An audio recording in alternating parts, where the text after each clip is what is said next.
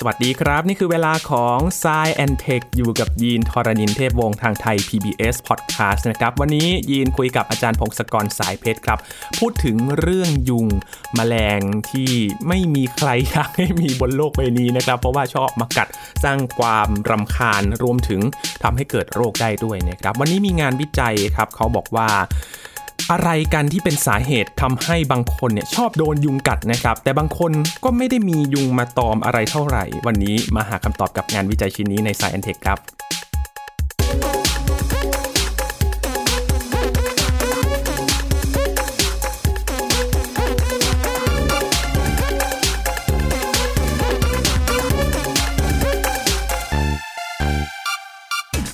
ถ้าลองถามเล่นๆคุยกันกับเพื่อนหลาย ๆ คนคงจะมีคำตอบคล้ายๆกันนะครับว่า ไม่อยากให้มีสัตว์อะไรบนโลกใบนี้ หนึ่งในนั้นน่าจะเป็นยุงแน่นอนนะครับ ชอบมากัดมาดูดเลือดนะครับตบไปก็ยังมาอยู่เรื่อยๆนะครับทำให้เกิดโรคได้ด้วยอย่างโรคไข้เลือดออกที่บ้านเราจะพบบ่อยๆ บางพื้นที่ก็จะมีไข้มาลาเรียนะครับ ที่ตอนนี้ก็เริ่มมีทางออก กี่ยวกับวัคซีนกันแล้วนะครับ แต่ว่ามันก็อยู่ในขั้นต้นอยู่ ซึ่งหลายๆ คนก็บอกไปทางเดียวกันว่า ถ้ามันไม่มียุงบนโลกใบนี้เนี่ยน่าจะดีเหมือนกันนะครับ วันนี้มีงานวิจัยหนึ่งครับ ใครที่ชอบโดนยุงกัดบ่อยๆมาหาสาเหตุกันนะครับ เข้าไปวิจัยกันว่าอะไรกันที่ทำให้ยุงมันชอบมากัดเราเหลือเกิน บางคนก็ ไม่มีบางคนก็กัดแล้วก็กัดอีกนะครับ วันนี้มาหาคำตอบกันอยู่กับอาจารย์พงศกรสายเพชรแล้วครับ อาจารย์ครับ สวัสดีครับ สวัสดีครับคุณยีน สวัสดีครับท่านผู้ฟังครับ มาพูดถึงสิ่งมีชีวิตที่วงจรชีวิตสั้น ๆ นะครับ แต่ว่าสร้างความรำคาญไม่สั้นเลยครับ อาจารย์ ใช่ครับ ก็ยุงเนี่ยครับ จริง ๆ ยุงนี่เป็นสัตว์ที่เรียกว่าอันตรายที่สุดสำหรับมนุษย์เลยนะครับคือถ้าเกิดนับจำนวนคนที่ตาย เพราะว่าโรคที่แบบยุง นำพามา ยุงเป็นพาหะมาติดเราเนี่ย ปีหนึ่งตายหลักหลายแสนน่าจะประมาณเจ็ดแสนครับ คือถ้าหารดูเนี่ยแปลว่า ชั่วโมงละแปดสิบคนนะ หรือว่านาทีละคนกว่าๆครับแค่ยุงนี่นะครับอาจารย์คนที่ตายจากโรคใช่ครับ ที่แบบตอนเด็กๆเขาบอกว่าอะไรยุงร้ายกว่าเสืออะไรเงี้ยมันร้ายกว่าเสือมหาศาลเลยนะเป็นเป็นแสนเท่าเอา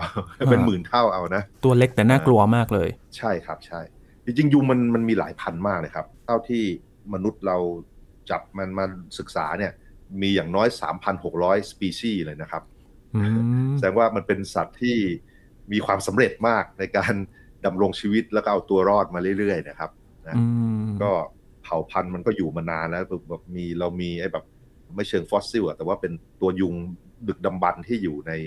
อัมพันธ์แค่อัมพันธ์เก่าแก่เนี่ยใส่ๆในไดโนเสาร์นะครับ ไอตัวนั้นน่ะมันหน้าตาเหมือนยุงคล้ายๆยุงปัจจุบันเลยนะเรารู้ดูมองปุ๊บเรารู้ว่ายุงเลยเนี่ย มันก็อายุแบบหลักร้อยล้านปีแล้วแสดงว่ามันมีมาก่อนหน้านั้น แต่ว่าอาจจะไม่มีซากให้เราเห็นนะนะเพราะมันอยู่มานานมากอยู่นานกว่าเราเยอะเลย แล้วมันก็อาศัย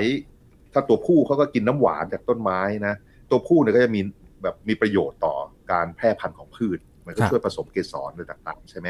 แต่ว่าปัญหามันคือตัวเมียเนี่ยที่ว่าวางต้องวางไข่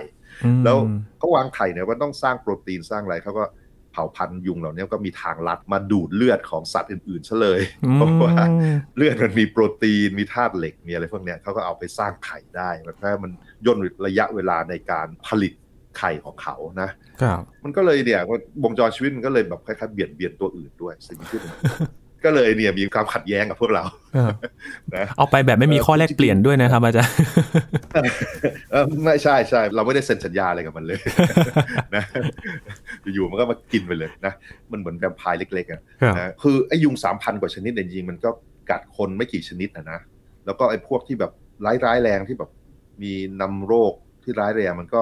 หลักแบบอาจจะไม่ถึงสิบด้วยซ้ำนะแต่ว่าพวกเหล่านี้แหละโรคมันมันร้ายแรงมันแพร่เร็ว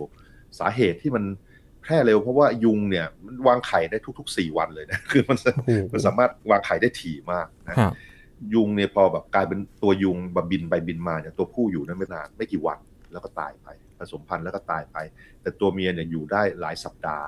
ถ้าอยู่นอกแลบเนี่ยอยู่ได้ประมาณสองสัปดาห์ แล้วก็วางไข่ได้ทุกสี่วันนะ เพราะฉะนั้นเขาจะดูดเลือดตลอดเวลา ดูดเลือดสร้างไข่ ดูดเลือดสร้างไข่วางไข่ อย่างเงี้ยไปเรื่อยๆจนกระทั่งตาย มันทำได้หลายรอบมาก แล้วก็การที่ดูดเลือดคนหลาย ๆ คนในระยะเวลาสั้น ๆ เนี่ยมันก็มีการแพร่เชื้อทั้งหลายเลยไวรัสพาราไซต์แบคทีเรีย หรือแม้แต่โปรตีนในน้ำลายของยุงก็ทำให้คนบางคนแพ้ได้เยอะมากๆนะเพราะฉะนั้นเนี่ยเลยกลายเป็นว่ามันกลายเป็นพาหะที่มีการแพร่ที่มันเก่งกว่าชาวบ้านอะแล้วก็ทำให้เราตายมากที่สุดเลยนะครับตัวร้ายมากใช่ นักวิจัยทั่วโลกก็พยายามศึกษาเรื่องพวกนี้เรื่องเกี่ยวกับยุงเกี่ยวกับโรคต่างๆ ที่ยุงพามาเนี่ยแล้วก็พยายามต่อสู้ป้องกันไปเรื่อยๆนะมันก็พอทำได้ แต่ว่ามันก็ยังยังแพร่กระจายอยู่แล้วคนก็จะตายแบบหลายแสนคนต่อปีอยู่ดีนะมีไอเดียที่ว่าจะล้างเผาพันธุ์ยุงเลยคือจะล้างยังไงครับอาจารย์คือก็มีหลายไอเดียเช่น ดัดแปลง DNA ของยุงดัดแปลงพันธุกรรมเขาทำให้ไว้สักพักหนึ่งเดี๋ยวก็จะสูญพันธุ์ ครับ ไปต่อไม่ได้ พยายามจะทำถ้าใช่ให้ไปต่อไม่ได้ประมาณนี้มีหลาย approach ที่ไปจะทำแต่ว่าก็ยังไม่ได้เริ่ม เพราะว่ามันก็อาจจะมีผลกระทบที่เรามองไม่เห็นนะ เพราะว่าจริง ๆ ยุงมันก็มีหน้าที่พวกผสมเกสรของพืชด้วยก็ไม่แน่ว่า ถ้าเกิดเราฆ่ายุงมากเกินไปเนี่ยพวกพืชต่างๆ จะเดือดร้อนหรือเปล่าบางทีอาจจะมันจะไปตัดแพร่พันธุ์ลำบากตัวละครหนึ่งในห่วงโซ่อาหารไป ใช่ใช่ใช่มันอาจจะตัดอย่างนี้ไปมันอาจจะมีผลกระทบซึ่งเราก็ไม่แน่ใจว่ามันจะเลวร้าย แค่ไหน มันคงมีผลกระทบแต่เราไม่แน่ใจว่าใหญ่แค่ไหนครับ เพราะฉะนั้นเราก็อาจจะต้องระมัดระวัง จะแบบบอกว่าไปฆ่าล้างเผ่าพันธุ์เขาง่ายๆเลยเนี่ยบางทีเราอาจจะแย่กว่าเดิมก็ได้นะครับคือมันอาจจะมีผลกระทบที่ตามมาอีกเยอะเลยนะครับ คราวนี้ไอ้ยุงเนี่ย ทั้งหลายเขาก็จะต้องหาเหยื่อใช่ไหมก็มีคนไปศึกษาว่าเขาหาเหยื่อยังไง ก็พบว่า ใช้หลาย ๆ ทางเลยนะ เช่น ถ้าเกิดมันต้องดูดเลือดเนี่ยจะเป็นพวกสัตว์เลือดอุ่นซะเยอะ แต่จริง ๆ แล้วบางตัวก็ดูดเลือดจากสัตว์เลือดเย็นด้วยนะ เช่นกบหรือว่าดูดจากจระเข้อย่างเงี้ย บางทียุงบางตัวมันมันดูดเลือดจากแมลงด้วยกันอะไรเงี้ยเพื่อว่าดูดครับว่าดูดของเหลวเนี่ยมแมลงตัวอื่นด้วย มันก็เป็นเหมือนแวมไพร์เลยนะ แต่ถ้ามันดูดเลือดคนเนี่ยมันดูยังไง ก็มันใช้สัญญาณหลายอย่างเพื่อตามล่ามนุษย์นะครับ มันก็ดูแบบว่า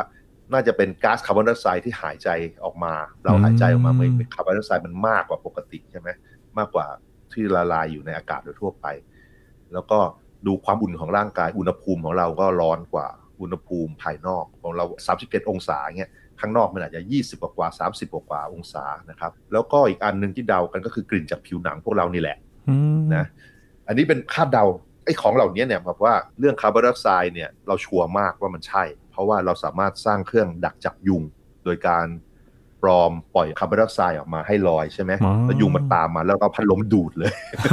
อันนี้ใช้ได้ได้ผลแน่นะอันนี้เรารู้นะแล้วความอุ่นเนี่ยก็ได้ผล ถ้าเกิดเราทำบริเวณอะไรอุ่นๆไว้หน่อยเนี่ย มันก็มักจะมาตอมๆแถวๆนั้นนะครับอ่าแล้วก็ไออันที่สามที่เกี่ยวกับกลิ่นจากผิวหนังเนี่ย เราก็ค่อนข้างชัวร์เพราะว่าเสื้อผ้าของเราเนี่ยที่แบบวางวางกองกองไว้แล้วไปกองเนี่ยบางทียุงมันก็ไปตอมตอม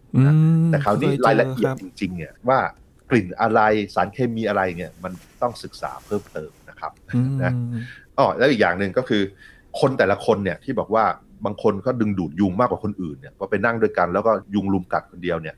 อันนี้สิ่งที่เขาคาดก็แบบว่ามีหลายแบบมากเลยนะ เช่นมีบางคนบอกว่า เรื่องมาจากกรุ๊ปเลือดหรือเปล่าใช่ครับเคยได้ยินบ่อยมากเคยถามว่าเธอเป็นกรุ๊ปอะไรเนี่ยเออเขาก็จะบอกว่าเป็นกรุ๊ปโอใช่ไหมครับที่แบบว่ายุงอาจจะกัดเยอะแต่ยีนก็กรุ๊ปโอครับอาจารย์แต่ยีนก็งงว่าเอ๊ะทำไมยุงไม่ค่อยตอมเลย ใช่ อันนี้แหละยังไม่มีหลักฐานว่ามันกรุ๊ปเลือดมันเป็นปัจจัยสำคัญครับนะมันอาจจะบังเอิญแบบว่ามันอาจจะแบบจะมีเรื่องอื่น ๆ ปัจจัยอื่นๆ มาเกี่ยวข้อง เพราะว่ามีการวิจัยทำการทดลองเนี่ยเรื่องกรุ๊ปเลือดแล้วเนี่ยมันไม่ชัดเจนว่ากรุ๊ปเลือดไหนจะเป็น ดึงดูดยุงมากกว่ากรุ๊ปเลือดอื่นๆครับอันนี้ก็ไม่น่าใช่ละ แต่ว่าก็มีแบบเรื่องแบบกินอาหารบางอย่างแล้วมันทำให้ดึงดูดหรือไล่ยุงเงี้ย บางคนเขาบอกว่ากินกระเทียมหรือว่าวิตามินบีจะไล่ยุง อันนี้คือไอเดียครับว่ากินแล้วกลิ่นตัวเปลี่ยนไปใช่ไหม แต่ว่านั่นแหละการทดลองก็ยังไม่เวิร์กยังไม่โชว์โชว์ว่ามันได้ได้นะ เรารู้ว่ายุงมันชอบกัดคนเนี่ยอาจจะเกี่ยวกับกรรมพันธุ์ของคนเหล่านั้นด้วย เพราะว่าพอเราสังเกตในฝาแฝด ฝาแฝดเช่นฝาแฝดที่เหมือนกันเปียบฝาแฝดที่เกิดจากไข่ใบเดียวกันเนี่ย มันจะมีความดึงดูดยุงคล้ายๆกัน พอๆกันมันไปด้วยกันคือ ถ้ายุงชอบตอมคนนึงก็จะชอบตอมพี่หรือน้องเขาด้วยนะครับหรือว่าถ้ายุงไม่ชอบมันก็จะไม่ชอบทั้งคู่ คิดว่านี่แหละว่าถ้ามีเรื่องที่เกี่ยวกับกรรมพันธุ์ร่างกายเราด้วยละกรรมพันธุ์ของเราก็จะบอกว่าร่างกายเราต้องสร้างสารเคมีอะไรบ้างอะไรต่าง ๆ เนี่ยมันคงจะออกไปในทางนั้นนะครับ แล้วก็ ในคนคนเดียวกันเนี่ยบางทีใช้ชีวิตแบบต่างๆเนี่ยก็จะดึงดูดยุงต่างๆกัน เช่นตั้งท้อง มีการพบว่าตั้งท้องในยุงชอบกัดมากขึ้น หรือว่าถ้าไปติดมาลาเรียอย่างเงี้ยมีโรคมาลาเรีย ปรากฏว่ายุงก็ชอบมากัดมากขึ้น อันนี้เราค้นพบ แล้วก็อีกอันหนึ่งที่พบนี่ก็ในการทดลองคือดื่มเบียร์ดื่มเบียร์ก็รู้สึกว่าดึงดูดยุงมากขึ้นนะอันนี้ก็ต้องไปทดลองดูอันนี้ทดลองดูได้ว่า ดื่มเบียร์แล้วยุงมามากขึ้นกับเราหรือเปล่า แต่ว่าเขาทำทดลองเขาพบว่ามีผลบ้างนะครับ คราวนี้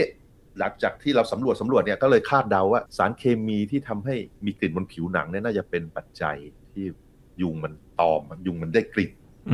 ยุงเนี่ยดมยุงไม่มีจมูกแต่ว่าได้กลิ่นโดยใช้หนวดของเขาหนวดเขาเรียก สาวกาก็ได้แต่เช่นหน้าที่อยู่ในหัวเนี่ยส่วนนั้นมันจะรับโมเลกุลอะไรไปชนชนต่างๆ แล้วก็จะเกิดสัญญาณทางไฟฟ้าได้ เพราะมีโปรตีนต่างๆ ที่คอยจับสิ่งต่างๆ อยู่ที่หนวดของเขา ก็เลยมาศึกษาดูเอาละแต่คราวนี้การศึกษาเนี่ยมันยากตรงไหน เพราะว่าอย่างแรกผิวหนังของเราเนี่ยมีสารเคมีเยอะมาก เราไม่มีคัตล็อกด้วยซ้ำว่ามันมีอะไรบ้าง เรารู้แต่ว่าหลักๆ มันมีอะไรมันอาจจะมีไขมันเนี่ยมันมันอย่างเงี้ยแล้วก็บอกว่าอาจจะมีกรดไขมันด้วยไหม อาจจะมีกรดแลคติกไหมในเหงื่อมีอะไรบ้าง คือเรายังไม่มีลิสต์เลยว่ามันมีอะไรจริงๆ มันมีสารเคมีเป็นร้อยเป็นพันนะใช่ไหมก็นี่แหละมันก็เลยยากเราเลยยังไม่สามารถฟันธงอะไรได้ การทดลองวันนี้เนี่ย ก็เลยมาทดลองว่า ดูเฉพาะสารเคมีตระกูลกรดคาร์บอกซิลิก เพราะอะไรเพราะอะไรเขาก็มีเหตุผลของเขาว่าทำไมมาโฟกัสกับไอ้สารเคมีตัวนี้ก่อน เรารู้ว่าพวกเราเนี่ยผิวของเราเนี่ยมีกรดตระกูลคาร์บอกซิลิก กรดคาร์บอกซิลิกนี่มันมาเป็นครอบครัวเลยนะ มีเยอะมีหลายประเภทเป็นตระกูลเลยเป็นตระกูลเป็นตระกูลกันนะครับ ถ้าเกิดตัวกรดเฉยๆเนี่ย มันก็ไม่ได้ดึงดูดยุง หรือดูเหมือนว่าบางทีมันจะไล่ยุงแบบอ่อนๆด้วยซ้ำแต่ถ้าเกิดมันไปผสมกับอย่างอื่น เช่นมันออกมาพร้อมกับแอมโมเนียหรือกับกรดแลคติกเนี่ยมันจะดึงดูดยุงอย่างมากเลย อันนี้เรารู้มาเป็นสักยี่สิบสามสิบปีแล้วเขาก็เลยนี่แหละ มาโฟกัสกับไอ้กรดตระกูลนี้ก็แล้วกัน ปรากฏว่าคราวนี้ไอ้กรดเนี่ยมันก็มีหลายตัวใช่ไหมแล้วก็ความเข้มข้นของแต่ละตัวก็ไม่เท่ากันในแต่ละคนด้วย แต่ว่าคนที่ดึงดูดยุงเนี่ยส่วนผสมของกรดแต่ละประเภทเนี่ยมันก็ไม่ได้เท่ากัน มันก็แปลว่ามันอาจจะมีหลาย ๆ แบบหลาย ๆ เมนูของยุงนั่นหลาย ๆ เมนูที่ยุงชอบ ถ้าส่วนผสมสมมุติมีกรดกรดสิบตัวอย่างเงี้ยแล้วก็คนหนึ่งมีบางตัวมากกว่า คนอีกคนหนึ่งมีบางตัวมากกว่า แต่ทั้งสองคนเนี่ยดึงดูดยุงเหมือนเหมือนกัน อันนี้ก็แปลว่า ยุงมันมีระบบตรวจจับกรดเหล่านี้เนี่ย ซึ่งมันซับซ้อนไม่ได้ใช้สารเคมีตัวเดียว มันแบบว่าผสมกันได้หลายแบบมาก ฟังดูแล้วมันยุ่งยากมากเลยใช่ไหมคือ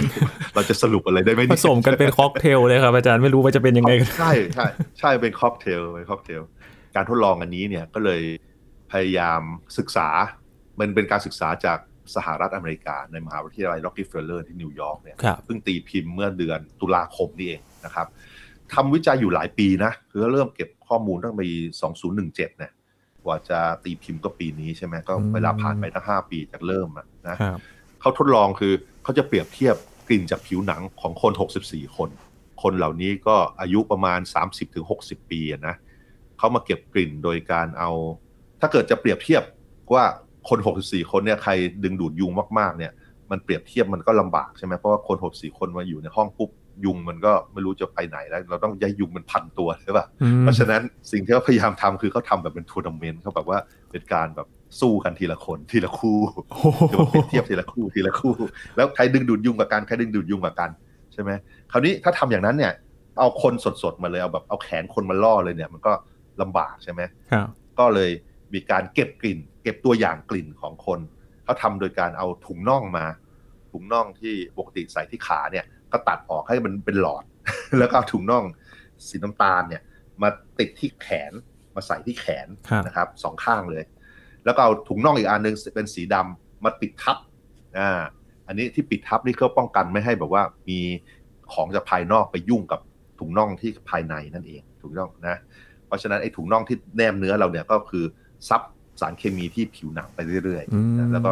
ไอ้ปลอกชั้นนอกคล้ายๆป้องกันไม่ให้สภาวะแวดล้อมไปยุ่งด้วยนะครับ เราให้คนใส่เนี่ยถุงร่องไนล่อนที่ไว้ที่แขนหกชั่วโมง โดยบอกว่าก็ไปใช้ชีวิตปกติเลยนะ แต่อย่าเพิ่งไปออกกำลังกายหรือดื่มแอลกอฮอล์ก็แค่ว่าออกกำลังกายเดี๋ยวมันน้ำเหงื่อมาเยอะใช่ไหมชะล้างอะไรเต็มไปหมดเลยแอลกอฮอล์เนี่ยมันก็ระเหยมายุ่งไปหมด เพราะฉะนั้นโอเค ใช้ชีวิตปกติ แล้วก็เก็บออกมาเก็บถุงน่องมา แล้วก็เอาถุงน่องพวกนี้ไปแช่ฟรีซไว้ก่อนลบ 20 องศาเซลเซียสเลย คือแปลว่าเก็บให้มันสารเคมีอะไรต่างๆ มันได้ไม่ระเหยให้อยู่นั้นติดไว้นานๆ นะครับ แล้ว ก็ได้เก็บตัวอย่างครบแล้วนะ ก็มาตัดเป็นชิ้นเล็ก ๆ ตัดของแต่ละคนแต่ตัดถุงน่องเนี่ยออกมา แล้วก็เอามามาคู่อะมามาใส่ไปในอุปกรณ์ทดลอง อุปกรณ์ทดลองนี่ก็แบบว่ามันเป็นท่ออากาศเป็นสองท่อโดยที่แต่ละท่อเนี่ยก็จะเอาถุงน่องของแต่ละคนไปวาง มันก็มีอากาศวิ่งผ่านไปผ่านไป แล้วก็ลมมันก็จะวิ่งผ่านไอ้ถุงน่องเนี่ยมันก็จะหวังว่าจะมีกลิ่นอะไรลอยตามอากาศไปใช่ไหม ไปตามท่อเนี่ย แล้วท่อมันก็ต่อยาวไปประมาณเมตรกว่าๆที่เป็นห้องโถงสำหรับยุง ยุงยุงจะอยู่แถวๆนั้น แล้วเราก็จะดูว่ายุงมันบินมาแล้วเลือกที่ท่อไหน แล้วก็นับดูว่าถุงน่องไนล่อนชิ้นไหนเอ่ยที่ยุงชอบกว่ากัน ก็คือเราอนุมานว่ายุงชอบกลิ่นของสารเคมีที่ออกมาจากผิวหนังแล้วติดที่ถุงน่องอันนั้นนะครับ อันนี้แหละแล้วเขาก็ทำทำเป็นทัวร์นาเมนต์เลยแข่งกันใหญ่เลยนะ ก็พบว่าใน 64 คนเนี่ย แบ่งได้แบ่งได้มันจะมีบางคนซึ่งยุงชอบมากเลยพอไปเทียบกับใครก็ชนะตลอดเวลาทุกครั้ง แล้วก็มีบางคนซึ่งยุงไม่ชอบ ยุงไม่เคยแบบไปเลือกเลย ไม่สนใจเปรียบเทียบกับไปที่อื่นไม่สนใจอ่าโอเค แล้วก็เลือกกลุ่มได้แล้วแบ่งเป็นกลุ่มๆได้แล้วเขาก็ไปทดลองต่อคือแบบว่าสารเคมีที่อยู่บนผิวเหล่านี้มันมีอะไรบ้างล่ะใช่ไหมครับก็เลยไปแยกแยกด้วยวิธีทางเคมีซึ่งมีความละเอียดนะ แล้วก็ความแม่นยำสูง ก็ พบสารเคมีที่น่าสนใจประมาณ 13 ตัวโอ้ก็ก็คือไอ้ตระกูลนี่แหละคาร์บอกซิลิกนี่แหละครับกรดคาร์บอกซิลิกนะครับ โดยเฉพาะที่เขาบอกว่าน่าสนใจก็คือไอ้ตัวที่มีคาร์บอนอยู่ในกรดเนี่ย 15 ตัว มี 17 ตัวแล้วก็ 19 ตัว นี่คือตัวหลัก 3 ตัวนี้ แล้วก็มีอีก 10 ตัวแบบไม่ได้ตั้งชื่อ เขาไม่ได้บอกว่าชื่ออะไรบ้าง แต่ว่าไอ้คนที่ชอบดึงดูดยุงเนี่ย จะมีไอ้สาร 13 ตัวใหญ่ ๆ เนี่ยมากกว่าชาวบ้านนะครับ สารเคมีเหล่านี้ก็ผสมด้วยอัตราส่วนต่างๆ กันมีหลายแบบ ถ้าดึงดูดยุงเท่าพอๆกันเนี่ยมันไม่จำเป็นว่าส่วนผสมมันต้องเท่า ๆกัน ยุงอาจจะชอบเมนูหลาย ๆ เมนูนะก็เลยไม่ได้เลือกอะไรเป็นพิเศษนะครับเอิ่มแล้วก็ไม่ได้พบว่ามันมีสารเคมีตัวใดตัวหนึ่ง ที่บอกว่าเป็นตัวปัจจัยสำคัญว่าถ้ามีตัวนี้แล้วจะดึงดูด หรือถ้าไม่มีจะไม่ดึงดูดไม่ใช่ ไม่ได้ออกมาในรูปนั้นครับ เพราะฉะนั้นการเดาในอดีตที่บอกว่าถ้ามีกรดแลคติกเนี่ยจะเป็นตัวสำคัญเลยกรดแลคติกจะเป็นตัวปัจจัยที่ทำให้ยุงมาหาเนี่ยไม่ใช่ แล้วก็มีค้นพบบอกว่า คนที่ยุงไม่ค่อยมาตอมเนี่ยคนที่ยุงไม่สนใจเนี่ยก็ไม่พบสารเคมีอะไรมากเป็นพิเศษบนผิว ก็เลยคิดว่าการที่ยุงไม่ได้มาหาเขาเนี่ยอาจจะไม่น่าใช่เพราะเขามีสารเคมีที่ระเหยแล้วไปไล่ยุงนะอันนี้ แต่ว่ามันมีหนึ่งคนในเนี้ยหนึ่งคนใน64คน ซึ่งมีสารเคมีพวกกรดคาร์บอกซิลิก พวกตระกูลกรดคาร์บอกซิลิกเนี่ยเยอะมากกว่าคนปกติ แต่ว่ายุงก็ไม่มาตอม ก็เลยเดาว่าเออหรือคนนี้มันมีสารเคมีที่มาหักล้างด้วย หรือแบบว่าครับอะไรบางอย่างไปป้องกันทำให้กรดคาร์บอกซิลิกไม่ได้ทำงานได้ดีเท่าไหร่ แต่ว่าเขาก็ไม่ได้ตรวจสอบต่อ อันนี้เป็นการทดลองในอนาคตนะครับ แปลว่าโอเค อย่างน้อยเรารู้แล้วว่าส่วนสำคัญกรดที่อยู่บนผิวหนังเราเนี่ยกรดตระกูลคาร์บอกซิลิกหลาย ๆ ตัวเนี่ยตัวสำคัญ 3 ตัว แล้วก็ตัวรองรองๆลงไปอีก10ตัวเนี่ย น่าจะเป็นปัจจัยที่ใช้อะไรล่ะ ที่ยุงมันใช้ในการเลือกว่าชอบหรือไม่ชอบมาตอมหรือมากินเรานะอืมกรดเหล่านี้เนี่ยมันมีในทุกคนนะครับ แต่ว่าความเข้มข้นต่างๆกัน แล้วก็อีกอย่างหนึ่งคือ เรารู้ได้ยังไงว่ากรดเหล่านี้มันสำคัญ เรารู้เพราะว่าสมมุติเราเอาชิ้นถุงน่องเนี่ยที่แบบสำหรับ คนที่ยุงยุงชอบมาตอมเนี่ยแต่ทำให้มันเจือจางลงคือตัดให้มันชิ้นเล็กลงเล็กลงเล็กลงเนี่ยพอมันเจือจางถึงระดับหนึ่งยุงมันก็จะไม่ค่อยสนใจเท่าไหร่ เพราะฉะนั้นไอ้กรดเหล่านี้ต้องเป็นปัจจัยสำคัญพอสมควรทีเดียวนะในการที่ว่าไปดึงดูดยุงมาหาเรานะครับ นอกจากนี้เขาไม่ได้ทำแค่นี้เขายังมีการตัดต่อพันธุกรรมยุงด้วย เพราะว่าเขารู้ว่ายุงเนี่ยอย่างน้อยมันมีวิธีตรวจจับคน ด้วยวิธีอย่างน้อย 2 แบบนะครับครับ คือดูกลิ่นเขาเรียก OR odorant receptor กับอีกอันหนึงก็ดู ionotropic receptor หรือ IR คือไอ้พวกนั้นน่าจะดูพวกดูไอออนหรือพวกกรดอะไรพวกนี้ไอ้ของเหล่านี้มันเป็นเซนเซอร์ที่หนวดยุงหมดเลยนะ แล้วเขาก็พยายามแบบว่า เออไปเปิดปิดไอ้พวกนี้ได้เปิดปิดวงจรตรวจสอบพวกนี้แล้วเป็นยังไง ก็ปิดแล้วเนี่ยมันก็ยุงมันก็ยังยังแสดงว่าชอบหรือไม่ชอบใครนะคือ สมมุติว่าไอ้ระบบตรวจสอบมันไม่สมบูรณ์ คือปิดส่วนนี้ไปเนี่ย มันก็ยังเลือกคนอยู่ดี มันยังเลือกคนที่แบบว่าแสดงว่ายุงอะ มันไม่ได้ใช้แค่สองระบบนี้ในการตรวจจับคนใช่ไหมมันต้องมีอะไรที่ซับซ้อนกว่านี้อีก แล้วความจริงมันก็มีทีมวิจัยอีกอันหนึ่งที่แบบเขาโชว์ว่าเออระบบตรวจสอบของยุงมันซับซ้อนกว่าที่เราคิด ซึ่งมันก็ต้องอะไรมันต้องเก่งมากๆ ไม่งั้นมันอยู่มาเป็นร้อยล้านปีแล้วมันก็มันต้อง เก่งมากในการหาเป้าหมายมันใช่ไหมอันนี้เราก็ยังไม่ค่อยรู้เท่าไหร่ การทดลองนี้มันยังไม่ไม่สามารถฟันธงอะไรได้มาก ๆ แต่ว่าน้อยเรารู้ว่ามันยากกว่าที่เราคิดเยอะเหมือนกัน เป็นสิ่งมีชีวิตที่พัฒนาตัวเองได้แบบคืออยู่มานาน ต้องหาทางเอาตัวรอดให้ได้นะครับใช่ใช่พวกยุงพวกนี้มันอยู่มาหลายล้านปีใช่ไหมบรรพบุรุษมันอยู่ต่อเนื่องมาเป็นหลักร้อยล้านปีอะบรรพบุรุษเราเพิ่งเริ่มเดินเมื่อสัก ไม่กี่ล้านปีเองแล้วก็เป็นโฮโมเซเปียนไม่กี่แสนปีนะสองแสนปี เพราะฉะนั้นพวกนี้มันเอาตัวรอดมานานกว่าเราเยอะมันกินชาวบ้านไปตลอดเวลามานานแล้ว เพราะฉะนั้นไอ้ระบบตรวจสอบมันก็เลยดีมากเสริมหน่อยคือไม่ใช่การทดลองเนี่ยมีการทดลองที่บอกว่าทำให้ยุงตาบอดด้วยยุงก็ยังตามหาเหยื่อมันได้นะเพราะฉะนั้นยุงมันมีระบบตามหาเหยื่อนี่แบบซับซ้อนและเก่งมาก บางส่วนพังก็ยังทำงานต่อได้ ไม่ใช่แบบว่าถ้าตาบอดปุ๊บแล้วอุ้ยหมดตายเลยไม่ใช่ คราวนี้สิ่งที่สำคัญจะบอกว่ายังไงได้บ้าง อย่างแรกเนี่ย การทดลองต่อๆไปในอนาคตเนี่ย ก็คงจะอาจจะมาทดลองว่าไอสารเคมีอะไรเอ่ย จะผสมยังไง ผสมเป็นค็อกเทลอะไรที่แบบสามารถดึงดูดยุงได้ดีใช่ไหมเพราะว่าอันนี้จะมีประโยชน์จริงจังนะคือถ้าเกิดเราสามารถล่อยุงได้ด้วยสารเคมีที่เราเรียนรู้ขึ้นมาเนี่ย ก็อาจจะมีทางที่แบบว่าดักยุงให้ได้ดีมากขึ้นอีก นะครับ แล้วก็มันก็จะพันดักยุงให้หายไปได้เยอะๆ โดยเฉพาะยุงตัวเมียใช่ไหม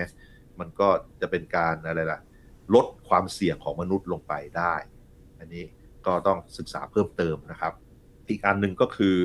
มันอาจจะมีสารเคมีที่เกี่ยวข้องที่แบบว่าปล่อยออกมาแล้วจากร่างกายของคนบางคนที่มันอาจจะไล่ยุงทำให้ยุงไม่สนใจด้วย หรือว่ามันอาจจะเป็นสารเคมีซึ่งออกมาแล้วมันทำให้ไปกลบ กลบกลิ่นของไอ้พวกกรดคาร์บอกซิลิกที่ไปดึงดูดยุงอันนี้อันนี้ก็เป็นอันน่าสนใจที่ว่ามันคืออะไรแน่นอนแน่แล้วเราจะทำอะไรได้ไหม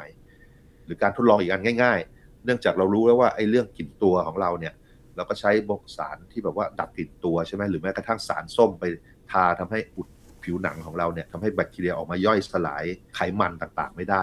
เราสามารถใช้ไอเดียเหล่านี้ได้ไหมที่แบบว่าไปช่วยลดการดึงดูดยุง